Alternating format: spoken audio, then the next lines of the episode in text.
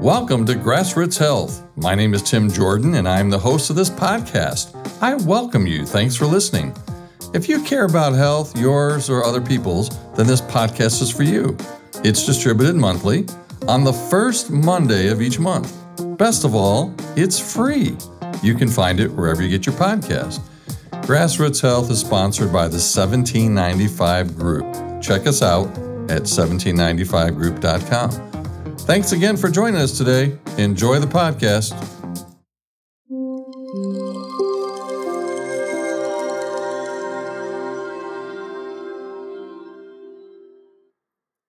Welcome to episode number four of Grassroots Health. My name is Tim Jordan, and I am your host. Today, my special guest is Dr. Haley Thompson from Wayne State University in Detroit, Michigan. Our topic today is very interesting. Is there racism in the U.S. healthcare system? I remember being the program evaluator for the Lucas County Commission on Minority Health, whose mission back then was to reduce racial and ethnic health disparities. Mr. Dennis Hicks, a black American man, was the director, and I'll always remember what he said about discussions on race. He said this you can't really have a productive discussion about racism with black and white Americans in the same room. Once you bring up the subject, one group gets defensive and one group gets offended. I guess he was right. I've seen it happen with my own eyes. But anyone who's worked in the U.S. healthcare system like me knows that there's a problem with racism. It's time we admit it and fix it. I probably have at least seven research studies on my computer hard drive that show that men of the same age, with the exact same diagnosis, with the exact same family history, with the exact same socioeconomic background, receive different quality of medical care. What's the difference? No, it wasn't the hospital. You were wrong. The hospital was the same for both men. The difference was how much melanin the men had in their bodies. Melanin is the pigment of skin. The white men got better medical care. The men of color got worse medical care. Hmm. Today, I want to move upstream and think about the causes of the causes, the social determinants of health. Let's start at medical school and academia and look backwards, shall we? So here's a very interesting question for you. I want you to think about the answer. What percent of faculty members at U.S. medical schools are physicians of color, do you think? Is it 10%? 15%? 20%? Higher? Well, if you selected any of those answers, you were incorrect. The correct answer, according to a published research article in 2021 from the New England Journal of Medicine, was that only 5.5% of faculty in U.S. medical schools identified themselves as Hispanic, Latinx, or Spanish. Even lower, at 3.6, faculty members identified themselves as black or African American. And even worse, at 0.2% of faculty were self identified as Native American or Alaskan. Why so low? Why so few faculty members of color in U.S. medical schools? Well, it, it must be because there are so few people of color in the U.S. population, correct? That has to be it. Well, it isn't. That can't be the reason. Because the 2020 census of the United States pointed out that Hispanics make up about 19% of the U.S. population, blacks make up 14% of the American population. Hmm, that can't be it. Well, I, am sure there, there must have been a dramatic improvement in these numbers over time. I mean, if we look like 30 years back, I'm sure. There's certainly been an emphasis to get people of color in faculty ranks in medical school, correct? Well, No. A 2021 article published in the Journal of the American Medical Association said that in the last 30 years, there was only an increase of 1.6% of medical school faculty that self identified as black or African American. What? Huh? 1.6% in 30 years? Really? It turns out that the smallest percentage point change occurred at the associate and full professor ranks. And the rank of assistant professor was only slightly higher. In summary, I think we all would admit from these statistics that we have a major problem in U.S. medical schools lacking faculty members of color. And by the way, it's, it's not much better in clinical practice. According to the Association of American Medical Colleges, colleges the AAMC, they wrote a report in 2019 that said only 5.8% of active practicing physicians identified as Hispanic and only 5% identified as Black or African American. We have a problem. So let's move backwards, shall we? Let's look back at medical school admissions they have to be better, I'm sure. In 2021, according to these articles and statistics that I found, 2021, black or African American students made up 11% of first year students, medical students. Hispanics made up 12% of first year medical students. And to their credit, U.S. medical schools seem to be recognizing that this is a, a problem this racial ethnic disparity issue is, is a real problem. They're trying to do something about it. There have been improvements at the American medical school ranks. However, listen to this American Indian or Alaska Native first year medical students declined by 8.5% since 2020. Now, you may say it may be due to the pandemic. It may be due to the pandemic. We don't know. But now those students only make up 1% of all first year medical students. That's it, 1%. Let's keep moving backwards, shall we?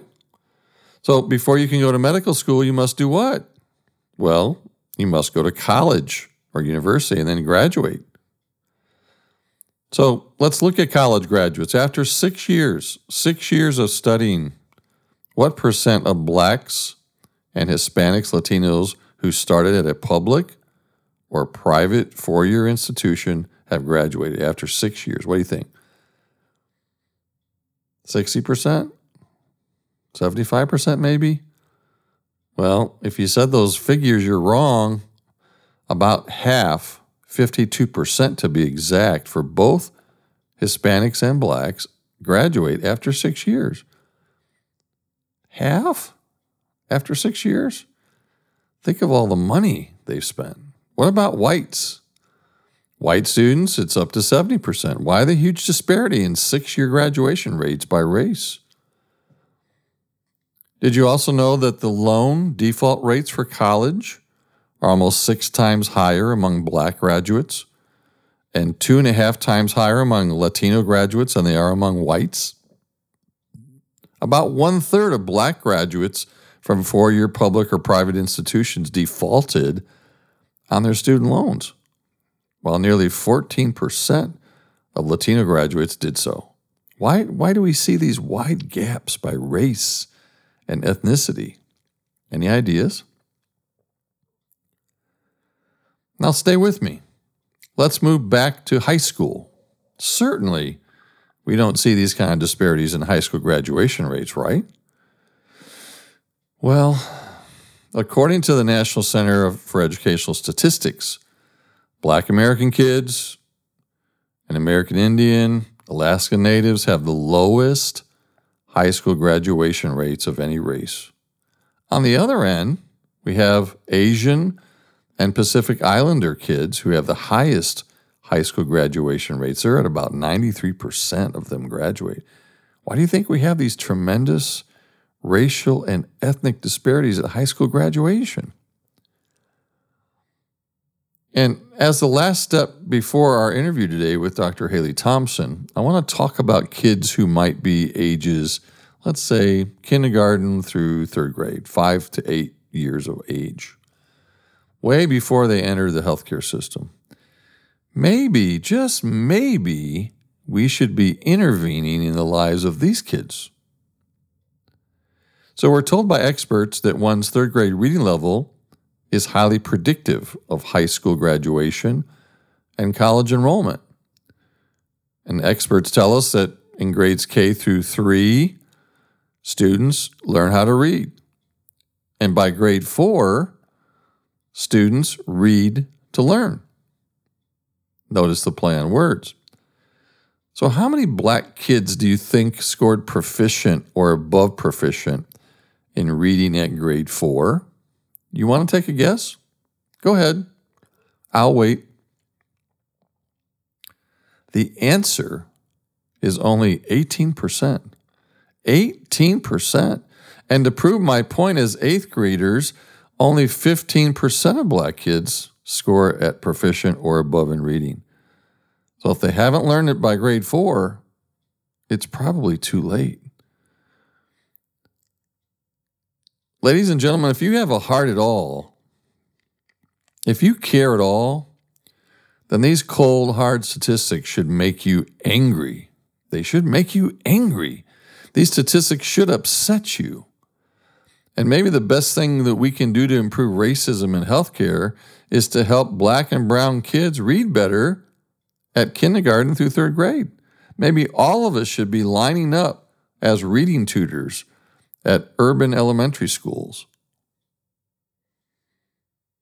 Interesting thought. Now that I've set the table for you, let's talk about our special guest today, Dr. Haley Thompson. Dr. Thompson is a tenured professor in the Department of Oncology and at Wayne State Medical School of Medicine, Detroit, Michigan. She did her baccalaureate work in New York at Colgate University and earned a Bachelor of Arts degree in psychology and African American studies. Then she went on and earned a Master of Science degree and a doctoral degree in clinical psychology at the University of Pittsburgh. She then went on for her postgraduate training in clinical and community psychology at the University of Medicine and Dentistry of New Jersey. And then she did a postdoc, a postdoctoral research fellowship at Mount Sinai in the Department of Oncological Sciences in their program of prevention, cancer prevention, and control. Suffice it to say, she's very talented, very passionate, very committed, and you're really, really going to like her. Here she is, Dr. Haley Thompson. Well, hello.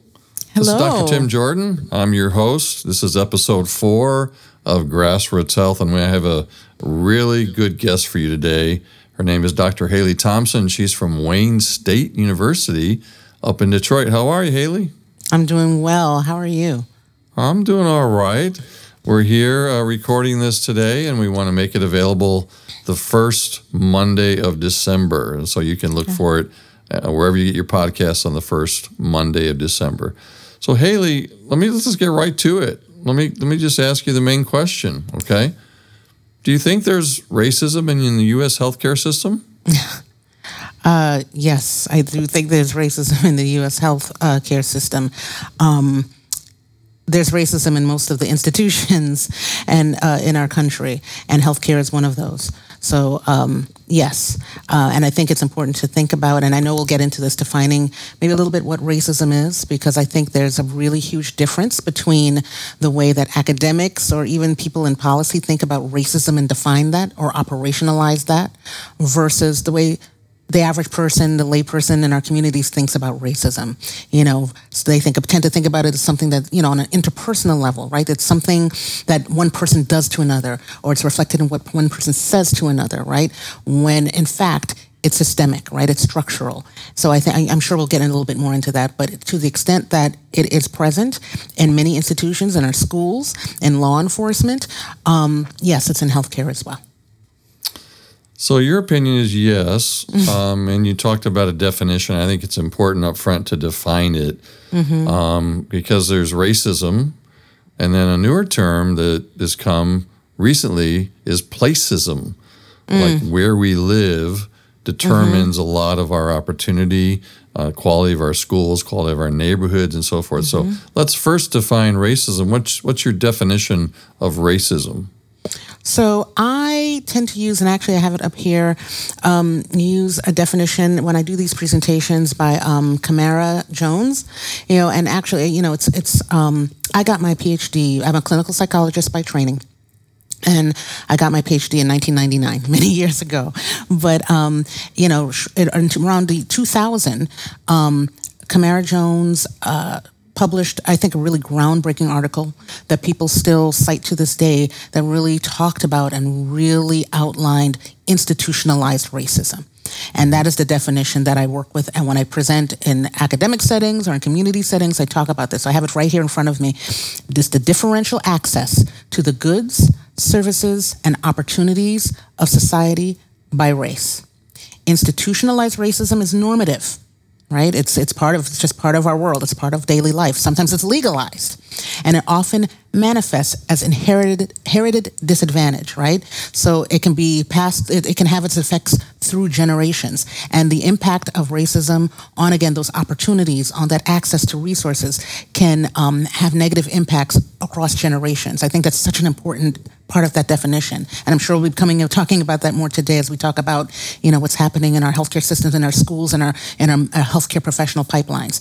Lastly, it's structural, having been codified in our institutions of custom, practice, and law, so there need not be an identifiable perpetrator right? And so that's what it gets to. What I'm saying, it doesn't. It's not about necessarily about um, you know the bad actors, right? That we know are throughout our society, right? It's it's bigger than that, right? It's about what are the systems, and to some extent, what are the systems that allow those people to kind of continue to be bad actors. But it also is about what are the systems that even allow people who maybe are of goodwill or people who you know um, um, want to behave equitably, want to believe in, want to behave in anti-racist ways? What are the systems that implicate them, right, and have them um, um, have their, their their actions and the outcomes of those actions be racist anyway?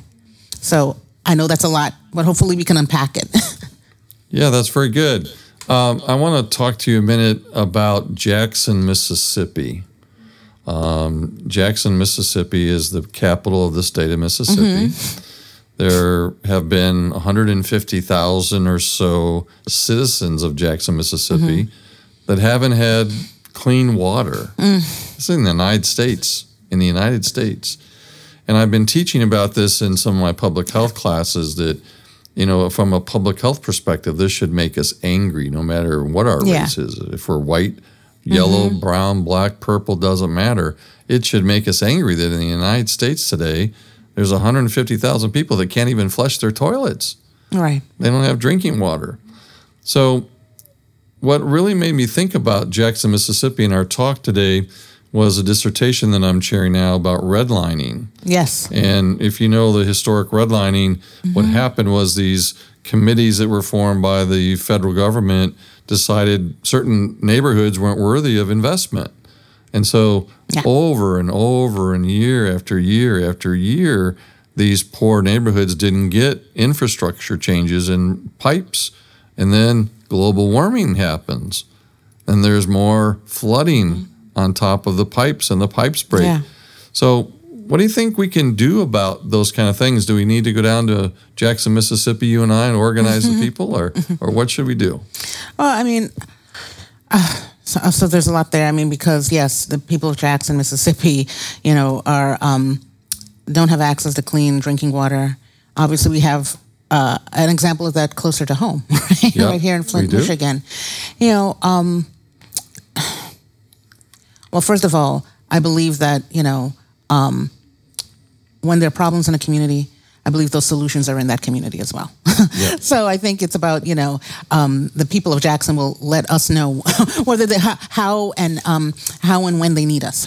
Right? So you know we can. Um, so I, I again I want to I I, I want to say that because I really, especially as I kind of kind of progress in my career, really want to push back on kind of um, uh, this idea that we as academics, we as with the PhDs and the MDs, are the only experts. There is uh, expertise and genius and brilliance and through in all many sectors of our society, right? So, um, and I'm happy to follow the lead of the people of Jackson, Mississippi. I don't need to go down there and organize. You know, I'll, I'll let them organize me when they're ready. Um, but you know, I, I, you know, it's, it's it's interesting. You talked about this idea of placism, right? Mm-hmm. And I kind of, and I understand that. I think you know, place is incredibly important to health, but where we live, place isn't random, right? I my I, I, tend to um, believe, and that's based on you know um, research and my own kind of um, observations and reading that you know this institutionalized racism, this structural racism, drives many other upstream factors that affect health, right? Because where people live is dictated you know, and we can see through time and history and through legislation policy, like you talked about redlining, where people live it has to do with their race, right? People don't end up in certain neighborhoods by accident, right? They, and actually, in many cases, it's quite deliberate. it's quite intentional. You know, there are forces that um, that have moved them into certain areas versus others, right? So, um, you know, I think that's something important. I, I, I think that racism you know even if and, and that's not to say that, that we shouldn't focus on place and the impact of place and health and and do a deep dive in terms of our understanding about those pathways that affect you know place of residence and and and um, to, to health outcomes. But i think that you know for me racism was either very uh, racism needs to be a part of all those conversations right? And how is that again driving the other factors that drive our health? Mm-hmm. so i'm i don't know if i've answered your question but yeah, like I said, I, I, I, tend to start with kind of these big picture kinds of understandings to kind of then sort of drill exactly. down into the more specific. Yeah, I want to talk about kids because I mm-hmm. think I think the the racist nature of our education system contributes to what we see in medicine and we don't see very many physicians of color as an example. We don't see faculty members of color. And I think it starts all the way down in elementary school. Let me give you an hmm. example. My mother, who's 84, was recently tutoring at one of our urban schools here, mm-hmm. mostly black American youth. And she could tell you which youth were successful in reading at mm-hmm. kindergarten level and which weren't.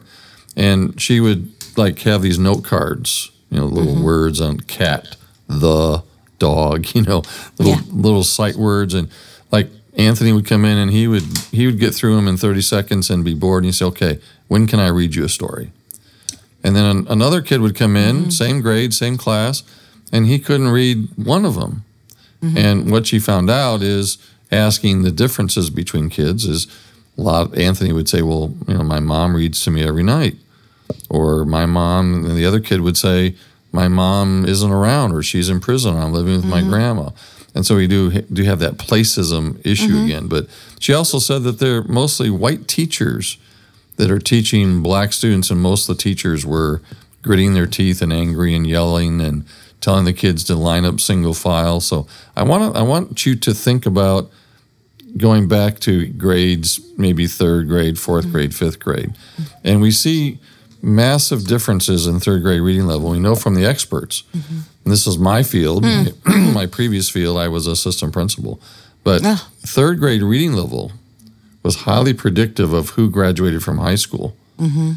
and who got in college, who enrolled yeah. in college. And we see at third grade these discrepancies or these disparities be, by race yeah. between whites and black kids. Why do, we, why do you think we see those disparities? In third grade reading levels at that age? I mean, I think that is a uh, that's a good question. So I always want to be transparent. You know, this is you know, education is not necessarily my it's yeah. not my field, and I know that there are you know folks like you and other experts who've kind of actually probably done more empirical studies to kind of really look at a range of factors that um, that uh, influence those reading levels. I mean, you know, but one thing I can uh, maybe I'll share with you like a personal story just about my own growing up. So, yeah. you know, I um, I'm the child of immigrants and uh, Caribbean immigrants. I grew up in Brooklyn, New York.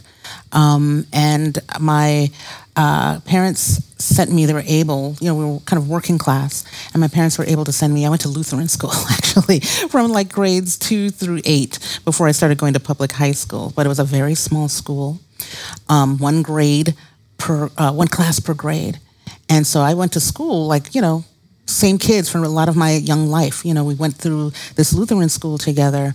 And, you know, I, even now I talk about, I, am still Facebook friends with some of those folks I knew back, like I'm in my 50s. So this is, you know, 40 years ago, people, mm-hmm, yeah. people I knew when we were young, you know, that's a special thing. Like when you, you're keeping in touch with people when, you know, the folks you knew when you were a child.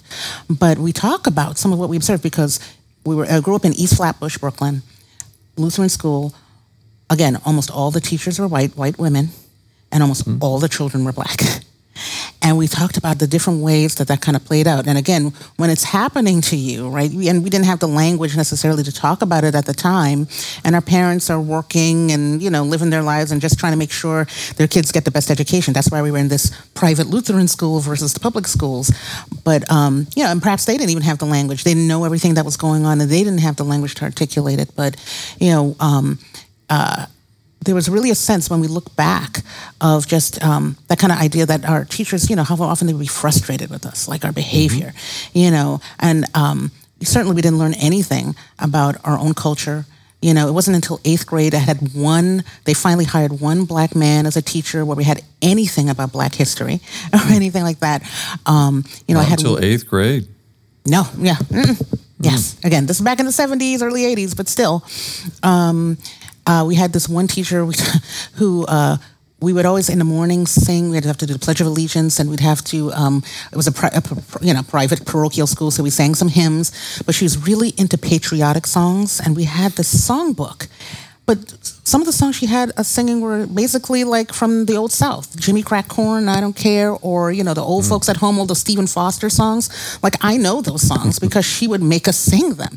Again, no connection to slavery, no connection to our history. You know, it is kind of she. She was she like other teachers just really wanted us, us to assimilate. and she wanted, she, you know, she um, kind of had to tame us. That's almost kind of the way it felt like. That's almost the way it felt. But one of the things we also think about is just the black boys in those classrooms and how um, much more harshly they were judged by mostly these white women teachers. You know, so I, I, saw this. I feel that's my kind of direct experience with them, how they were treated differently and were not given support. And, um, you know, how much um, they did not do as well academically, not because they didn't have ability, you know, but because um, they felt they had no connection with these teachers. They didn't feel like these teachers necessarily cared about them or understood them, or and in some cases probably already viewed them as like future criminals, right? You know, yeah. future problems. So again, I like I said, I don't have that academic expertise in this topic, but I I lived this. I observed it, you know, through my own life and seeing even the um, what's happened to some of the men in my own family.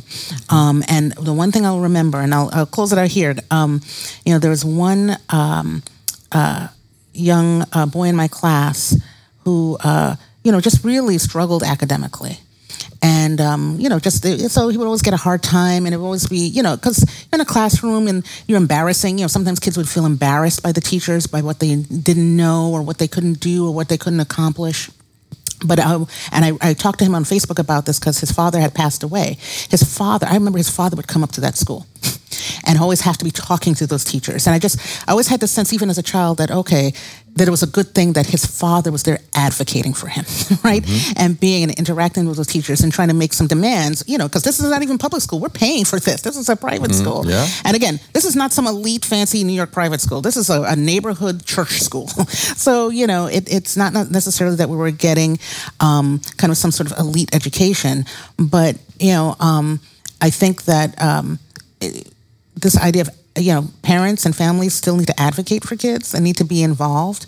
And it's not about you know sort of blaming families for not doing enough but um, it makes a difference. It makes a difference with kids survival. And I, I, I told him like oh you know i remember that your father used to do that for you and he really appreciated that because and he talked about what a hard time he had that always feeling mm. like given the impression that he was not enough and wasn't good enough and wasn't smart enough and couldn't couldn't be anything well, I appreciate you sharing that from your personal background. Uh, I would say that to the public health practitioners or health educators who are listening, you know, investing in a child's third grade reading level is health, is public health. That's right. Absolutely. And we often don't see it that way. You know, we say, well, that's not public health. I'm not going to give my money and I'm not going to give my talent to it. It is public health. If we can raise all children up where they're hitting the state marks and requirements at third grade, because by grades K through three, you learn how to read. In kindergarten through third grade, you learn how to read. Mm-hmm. By grade four, you read by you learn by reading. And if you don't know by grade four how to read, it's going to be tough for you. And this is where we Yeah. see the, the tremendous dropout. So let's go to let's move up to talk about high school kids. Can I just one okay? comment on that? Just one comment Yeah. on that because you know I'm I'm a professor in a- the Department of Oncology here at Wayne State University. I'm also one of the associate center directors for our Karmanos Cancer Institute, so Cancer Center. And um, I know a few years ago there there. Uh, there were data shared by the American Cancer Society uh, through, you know, at the time, Dr. Otis Brawley, um, who's very well known in cancer prevention and control circles, you know, was sharing this information that basically by some of their kind of large scale analyses, right, that, you know, if by increasing education, you could decrease cancer deaths. Literally Yes. by increasing education level, right? So that what you're saying is very powerful in terms of education as a social determinant and upstream determinant of health. Yeah, very good. Let, let's talk about high school kids for a minute. Um, I'm, I'm reading these stats here, but this is from the National Center for Educational Statistics. They keep accurate views, accurate um, statistics on who graduates. And so they said in 2021, Black American kids and American Indian, Alaskan Natives had the lowest high school graduation rates. Black American kids at 80%, that means 20% of them drop out, did not mm-hmm. graduate. And American Indian and Alaska Natives are 74%, which means 26% of them dropped out. On the other end, mm-hmm. if we flip it, we have Asian and Pacific Islander kids who graduate at a rate of 93%. So we have a big 20 some percent difference there, if I did my math right. So what do you what do you think we see these differences in graduation rates in high school and what can we do about it? I mean, I, I believe what you said earlier about letting the people of Jackson, Mississippi tell us and they take the lead. Sometimes, you know, people need help in organizing and learning how to advocate. Mm-hmm. And sometimes they ask for help, sometimes they don't. Mm-hmm. But what can we do for these kids who are dropping out at a rate of, you know, 20%, 25%? So, given Any, that, any opinion, ideas? sure, yeah. I mean, the uh, again, I'm not, you know, my my background's in clinical psychology, not education, but just kind of based on um, our conversation so far, you know, we, we're looking at differences in um, graduation rates and in completion rates by race, right? And can, so there's a question to be asked about again, how does institutional racism support this, right? What is happening systemically in these schools? And even maybe beyond the schools, we can talk about how teachers are trained, right? Are they trained in kind of with any kind of multicultural competence? Exactly right. right. But what is happening that is impacting? Because it's not the kids' fault. I'm not that I don't blame the children, right? Um, it, that that that's not where the blame lies in terms of again not working hard enough. Now there may be um, experiences in school systems and other you know um, experiences outside of school and uh, such and different traumas that certainly can affect you know an individual kid's motivation, or, or um, and or perhaps you know they never learn study skills. There are certain kinds of um, academic practices or academic um, strategies that maybe they never learned, and that's playing out on an individual level in terms of how that their individual school performance. But again, I think the questions we we have to kind of look at a bigger picture, you know, um, because if in fact, you know, black kids are not graduating at the same rate as white kids, then you know the, the the question should be then how can we support those children? What is happening that you know because clearly they're not getting the support they need to complete you know the academic program, right? So I think that's one um, that's one uh, area to target, um, but also thinking about you know what what kind of factors might be influencing that child's um, uh, their experience in the classroom, their comfort in the classroom, right? Their interact, what's going on with the interaction with the other students? You know, what's going on with the way that um, with their interactions with teachers? You know, what is what is that communication like? You know, um, and when I said looking beyond the school system, again, that you know communication with uh, students that's not you know driven by the teacher how are they being trained to kind of work with diverse student populations so again i would my my uh, my take is always to kind of look at the the, the system look kind of you know, th- these things don't happen in a vacuum. So, what are the factors that are guiding um, differences in performance? Yeah, and you can probably tell where I'm going with this, right? Mm-hmm. Um, you know, we started with elementary kids, we're moving yeah. up to high school, mm-hmm. and now we're going to move to where you and I work. Mm-hmm. Um, we work at universities. The University of Toledo is a public mm-hmm. university, mm-hmm. about 20,000 students. I don't know the, the size of Wayne State. How many students are at Wayne? Oh, you know, I, am I'm, I'm embarrassed. I don't know off the top of my head. It's probably it's probably, probably somewhat smaller, but it is again a, an urban public university. Yeah. yeah. So we we take anybody at UT. Um, we have an admitted problem with keeping kids enrolled, especially black kids. Mm-hmm. Black males, in particular, are the highest mm-hmm. group that drop out of classes. Um, I've had a doctoral student not too many years ago who's mm. now at St. Louis University. Oh. She was interested in finding someone. She's a black female. She wanted to get married and she couldn't find anybody and she was frustrated by it. And she came to me and said, Dr. Jordan, I can't find anybody. I can't find anybody that's my equal. Everyone that wants to date me, you know, doesn't have a master's degree, is not working on a doctoral degree. And, you know, thankfully she found someone. His, his mm-hmm. name is Bernard, if they ever hear this. Mm-hmm. Oh. so, but you know, we have a problem at the university level that we work. Number one, I've been affiliated with this department now as a student, as a doctoral, as a, a professor for mm-hmm. about 27 years. Mm-hmm. I can only remember, as I think back, maybe one black male faculty member, and mm. maybe in terms of healthcare providers and we, we train nurses here. We have pre med, we have public health pre med. Maybe two black males in 22 years that have graduated. Um, so, what's going on, Haley? Why why do we have these problems? And maybe you see the same thing at Wayne State. I don't know, but I certainly see it here at the University of Toledo. Why why so few, in your opinion? So, you know, certainly I. Um, there are similar issues at Wayne State University, and I don't want to sort of only pick on you know University of Toledo or Wayne State University because these are problems that are widespread mm-hmm. across many institutions and many yep. universities and colleges.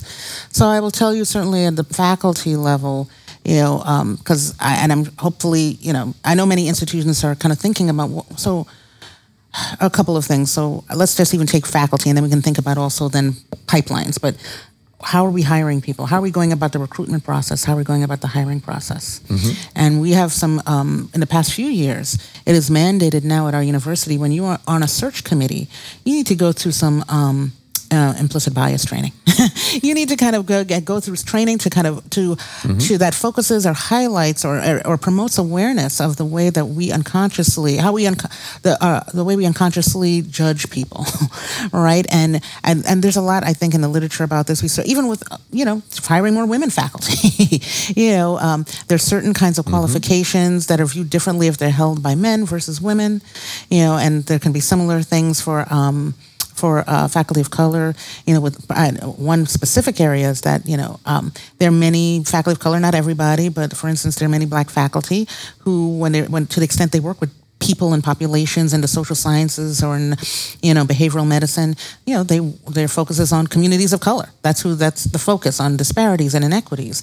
And sometimes the the approach to working with those communities um, is not valued. They're, they're, they're not um, thought to be as methodologically rigorous or the or even the topic you know may not be viewed as uh, worthy of academic inquiry as maybe some other topics. So you know you get judged in a lot of different ways um, through not only um, your race but also your interest to the extent that that that that identity drives your interests there can be bias there um, so i know that's something that's again happening here that even at the process, uh, even at the level of hiring people um, when we're doing our uh, our searches and recruitment we, we try to have an awareness of that. But, you know, it also is difficult because, you know, um, to the extent that some of our faculty may not have diverse colleagues, you know, and those colleagues may not have mm-hmm. diverse students. Well, who are you drawing from in terms of that pipeline?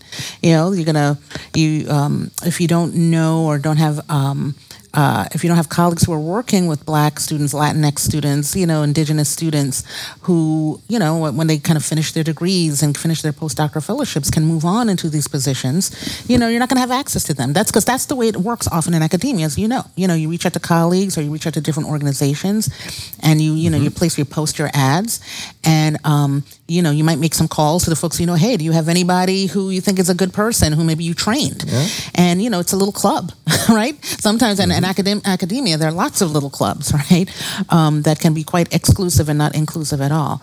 So that's another piece of it as well. We have to be very conscious of how are we going about these searches. Where you know, where are we looking? Who are we talking to? Is you know, are our own um, uh, circles of colleagues wide enough? Are they diverse enough? You know, so I think that's part of it. And then in terms of there's a whole retention issue that I'm very attentive to um, here at Wayne State you know, because, um, and again, this is not unlike other universities. You know, Wayne State is not mm-hmm. unique, mm-hmm. where you have, you know, young faculty of color who are coming in and they have a really tough time in their departments. Yeah, You know, they really find they find it to be a very lonely, unsupported experience. Mm-hmm. Again, where they feel like very much like outsiders. Um, I've uh, know of a couple of cases, and I've had my own experiences like this, where because I don't necessarily I don't teach students in traditional classes, but um, I've had experiences with um, research associates, but I've had other black colleagues who do teach.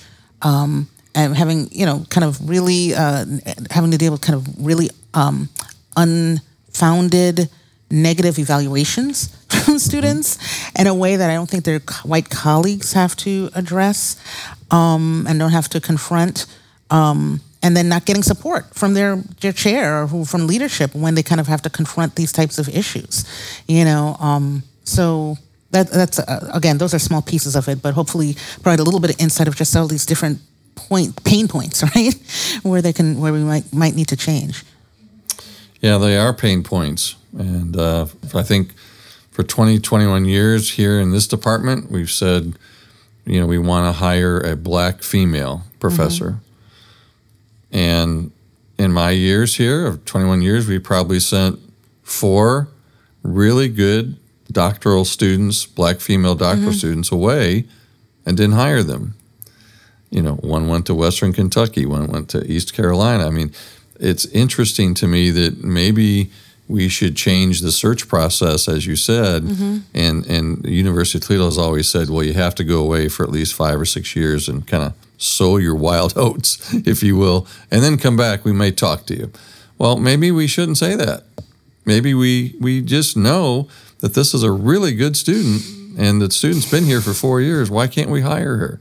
So I think that's changing. I think I think there's a process underway to maybe retain some of those mm-hmm. students and to change the search process and to change the pipeline process. So yeah, it has to be very intentional. It has to be very yeah. intentional. I, I would say here at uh, you know Wayne State, you know, it's been very um, encouraging to see certain programs emerge. Like so, um, and I actually have a, uh, a young African American woman working with me now, coming through what we call a pathway to faculty program, and it's about getting diverse postdoctoral fellows, and um, you know, um, if she completes, and I have no doubt she will, com- she meets certain milestones and completes a successful postdoctoral year. She's done two years of postdoc already. She's going to do a third one with me, and she's going to be guaranteed a tenure track faculty line.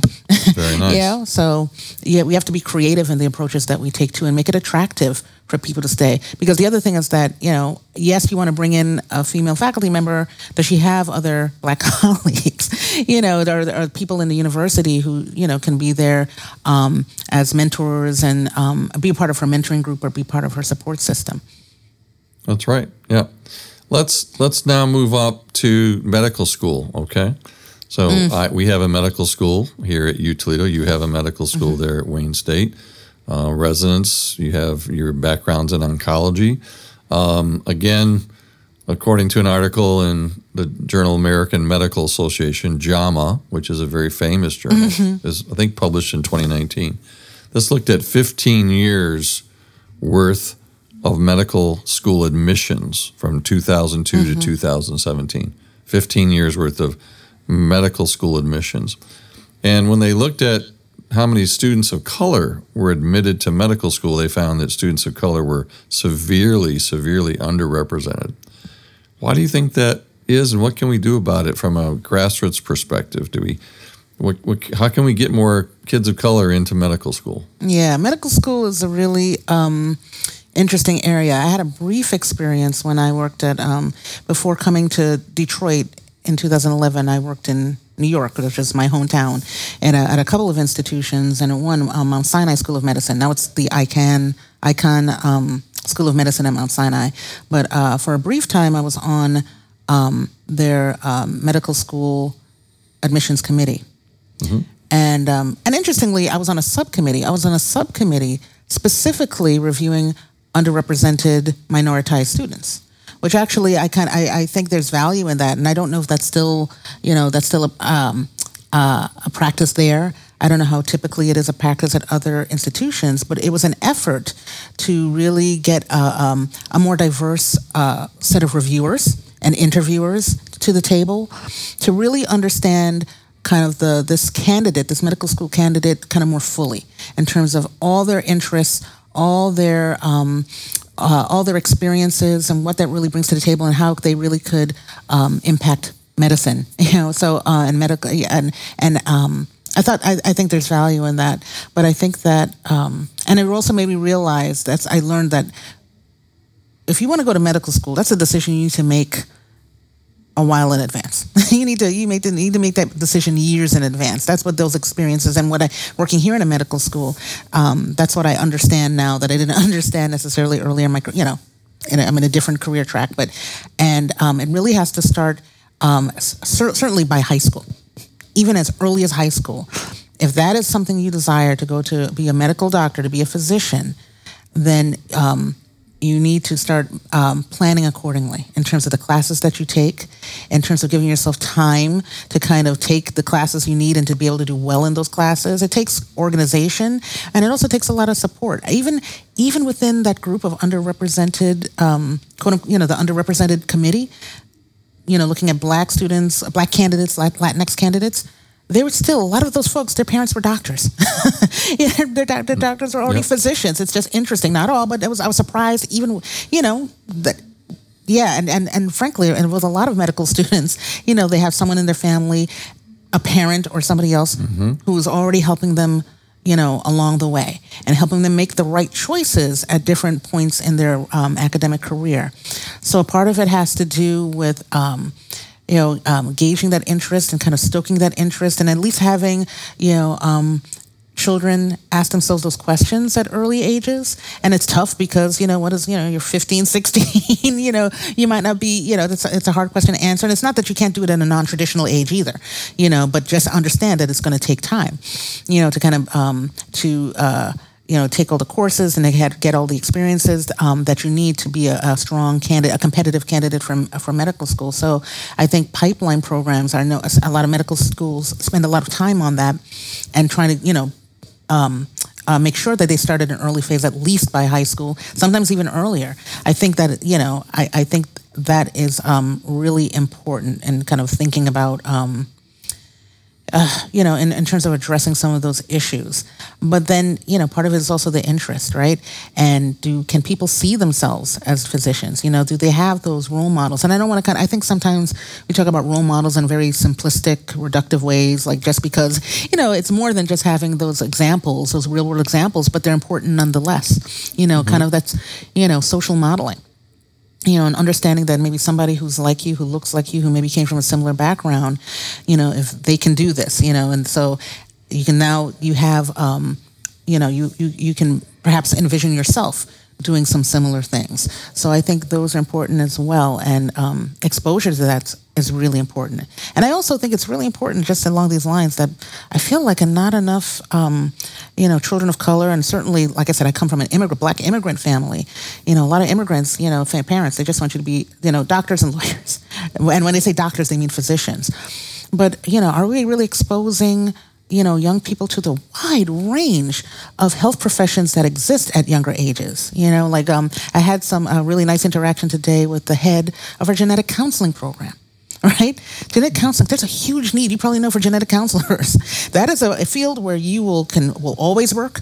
They were able to place all of their students, you know, and you will always have a, a well-paying job and have a fulfilling job in healthcare you know, but how many kids know about you know what it, it means to be to get a master's in genetic counseling, or to get you know, um, I guess maybe more, maybe perhaps now, especially with the pandemic, understand what is it? What does it mean to work in public health? You know, there's just what you can be a biostatistician. There's so many different careers you can have in this space as well. So I think I and I don't want to take away. We need physicians. Physicians are at the front line of healthcare, and if we want to address racism in healthcare, they need to be a part of that that that struggle. They need to be a part of that um, that effort, and we need to have we need much more diversity in that effort. But it's just an, an, an additional thought. Like there there are a lot of places where we can address equity in healthcare, in addition to being a medical doctor or providing direct care. I'm sorry. I feel like I my agree. I, I feel like I'm hoping my answer is not too rambly. so. no, no, not at all. I agree with the with the exposure to other health professions, though. I mean, uh, for eight, eight or nine years, I was the lead evaluator mm. for Minority Health Commission here in Lucas County. Yeah. And I kept harping. I felt like I was harping or preaching, like mm-hmm. we need a youth health commission. We need a minority health commission hmm. among minority youth to expose them to all the different careers that they could. The problem that I saw though is at least here in Toledo. I don't know how it is in Detroit, but the kids were attending schools that did not give them those kind of experiences that yeah. you talk about. They didn't offer those kind of preparatory college prep classes that prepared them. They didn't get very good counseling. You know, that other kids at, say, a rich Ottawa Hills right down the street, which is all white mostly, mm-hmm. they get. So, what do we do about it? You have to go outside the school system and you have to attract kids to youth commissions or pipeline programs that are not part of the schools because the schools just aren't going to do it. Yeah. It's placism again, driven by racism. Racism mm-hmm. is the overall umbrella term.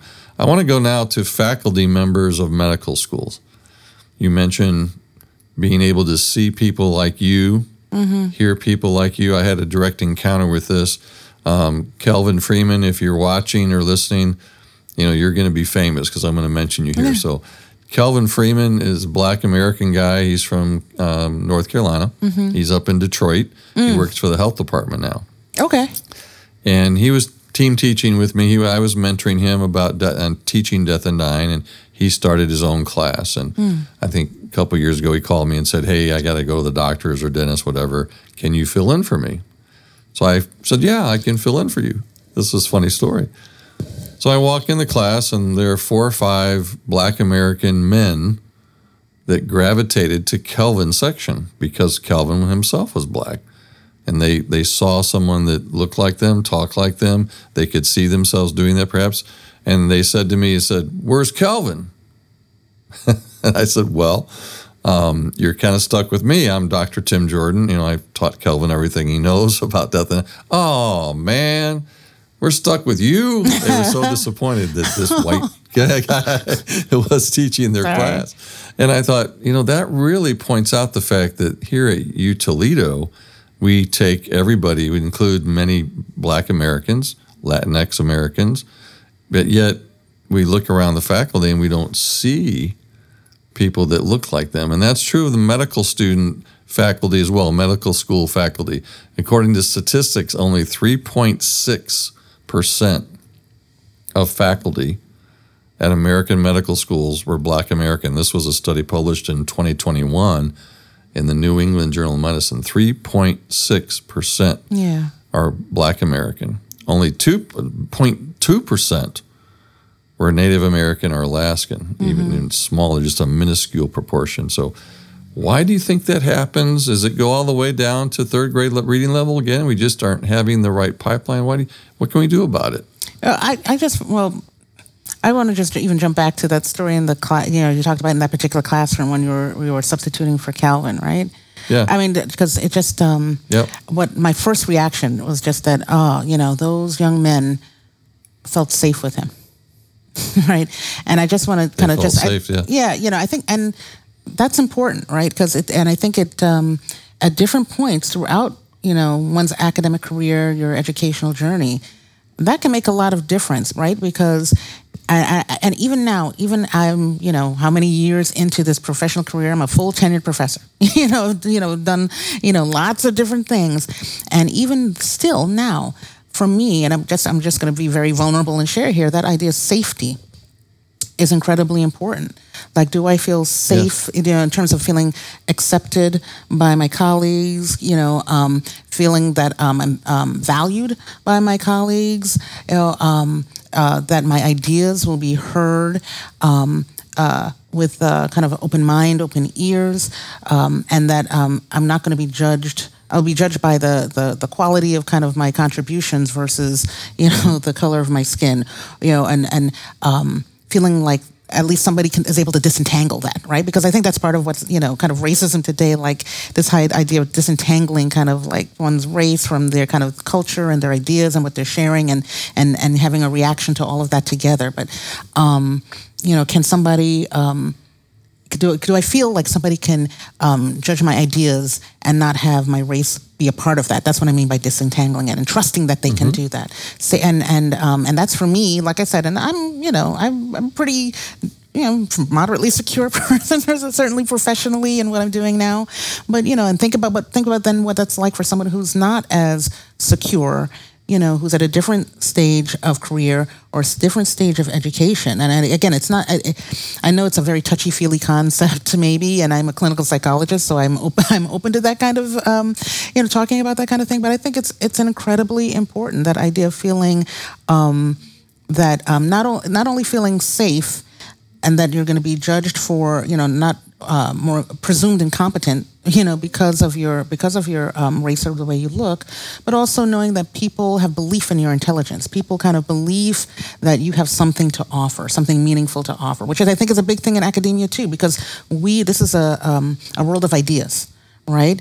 And um, not all ideas are valued similarly be based on your background, right? You know, because, you know, in certain fields we have certain theories and models and things that, you know, we know can get published and the, the, you know, that are generally thought of as important areas to study.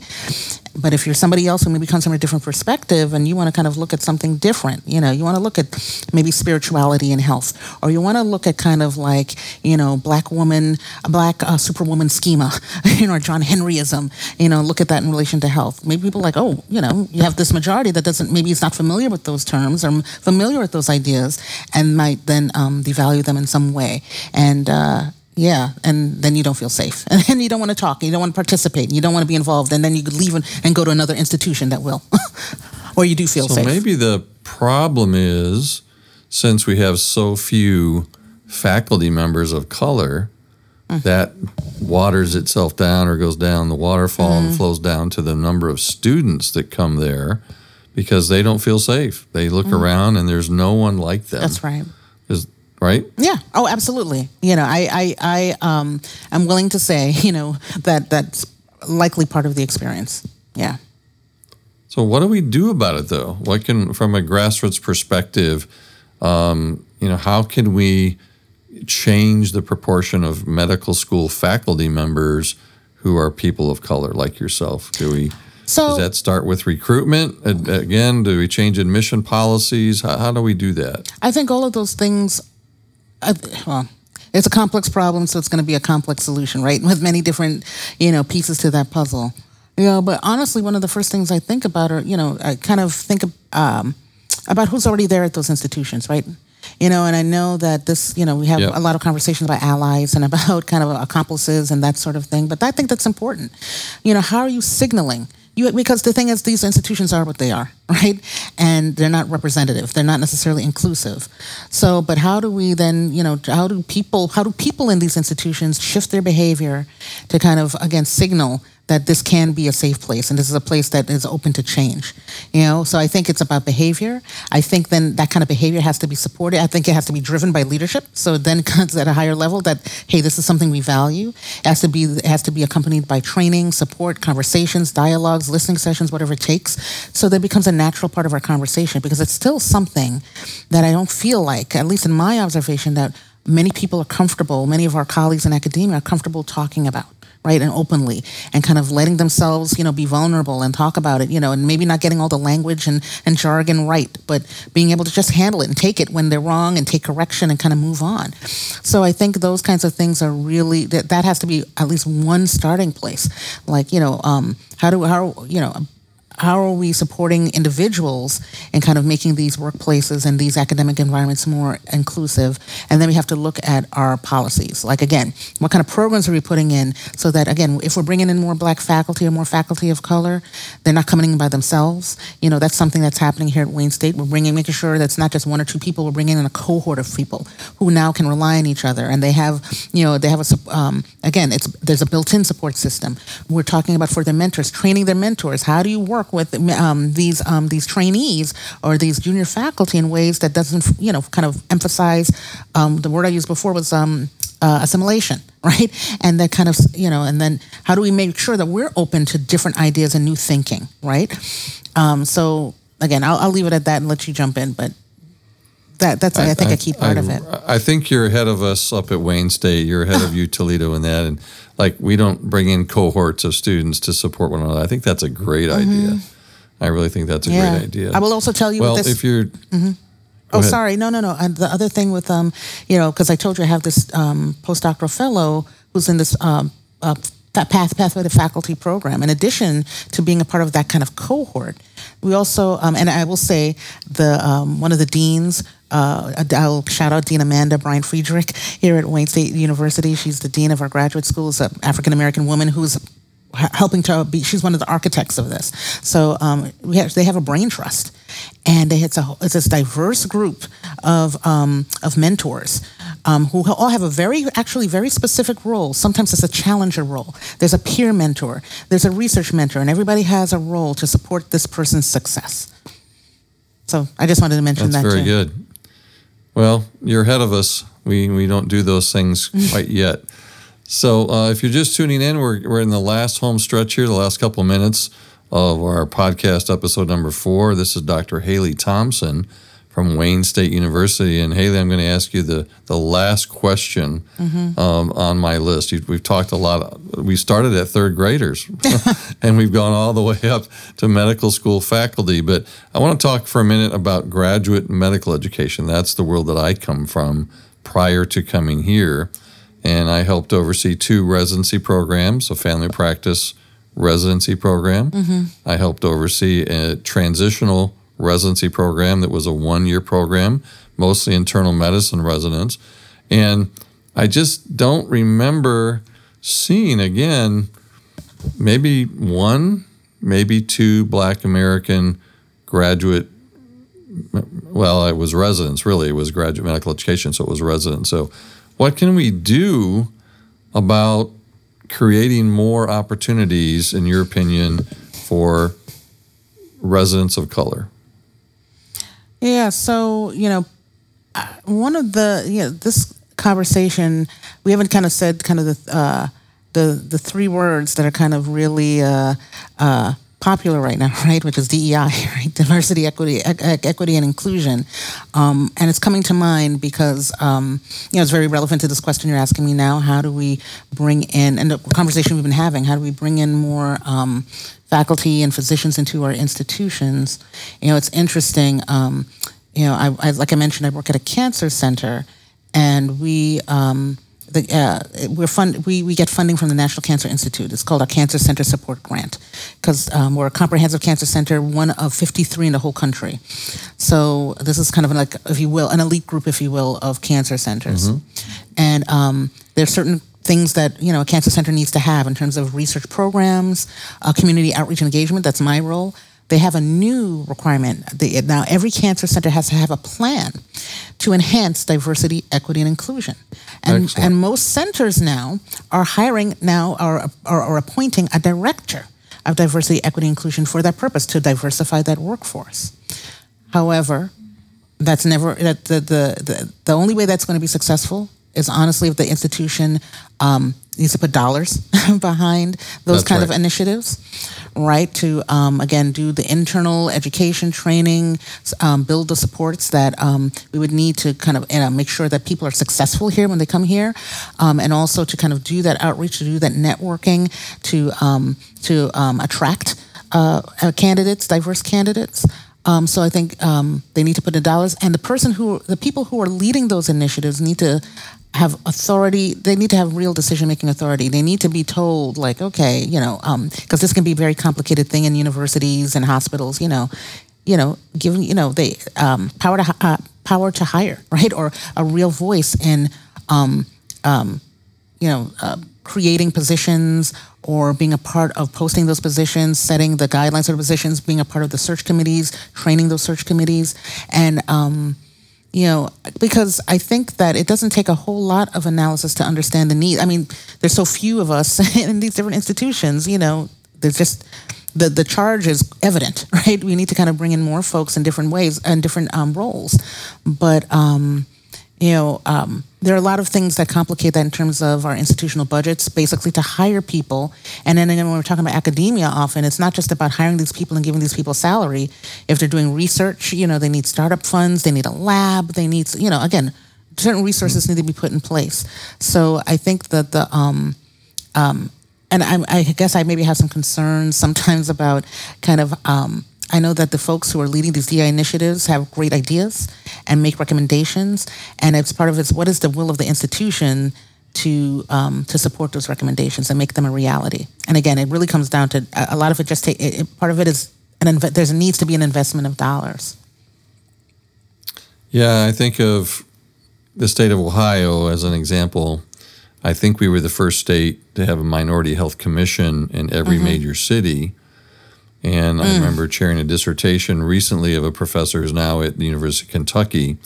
And he talked to the chair, the director of the Minority Health Commission office in every state, all 50 mm-hmm. states plus the uh, Washington, D.C. area, District of Columbia.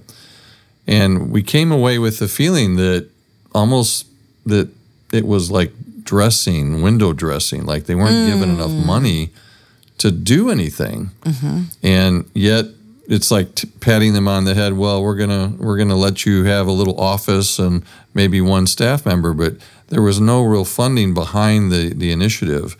And I agree with you. I think if these people are going to be successful in combating racism and placism, that we have to give them money. We have to mm-hmm. give them authority. We have to give them power mm-hmm. to do things. So I hope this discussion, this 53 minute, 54 minute discussion was helpful to our listeners. Um, we've talked a lot about kids, but I think it starts down at kids and moves its way up. And I think the reason we see so few physicians in medical schools, we see so few faculty members of color, starts with where you're living, institutional racism, generational poverty, all those things. It's multifactorial, as you said. And so I hope this has been a really good discussion. I've learned a lot. And I thank you for being here, Dr. Hayley Thompson. Thank you very much. Last word goes to you. Anything that you'd like to say? Just thank you so much for having me. I appreciate it. It's been a great discussion, Well, and I hope people so get something much. out of it. I appreciate you being here, Dr. Hayley Thompson from Wayne State University. And uh, take a listen. Let us know what you think. and We'll see you next month. Take care, everybody.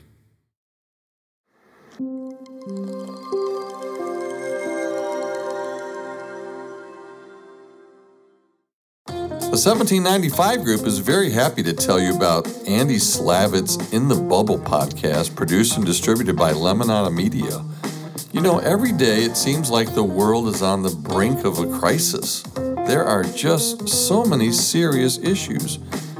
But you can join Andy Slavitt and various experts on his podcast to make sense of it all. Andy's been called the outsider's insider for a reason. I personally believe he knows everyone. As a former White House advisor, author, crisis response leader, Andy simply finds the right helpers to get us moving forward together, smarter and calmer. Get in the bubble today. In the Bubble podcast is available every Monday, Wednesday, and Friday, wherever you get your podcast.